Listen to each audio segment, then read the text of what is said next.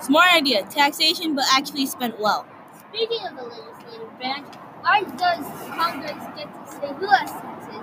Why do they get to squeeze, squeeze money out of us? Found in Article 1, Section 5, Clause 8. While this mistake in the Articles of Confederation meant states didn't have to pay the taxes to the government, so there was usually not enough money for important projects that might have benefited this country.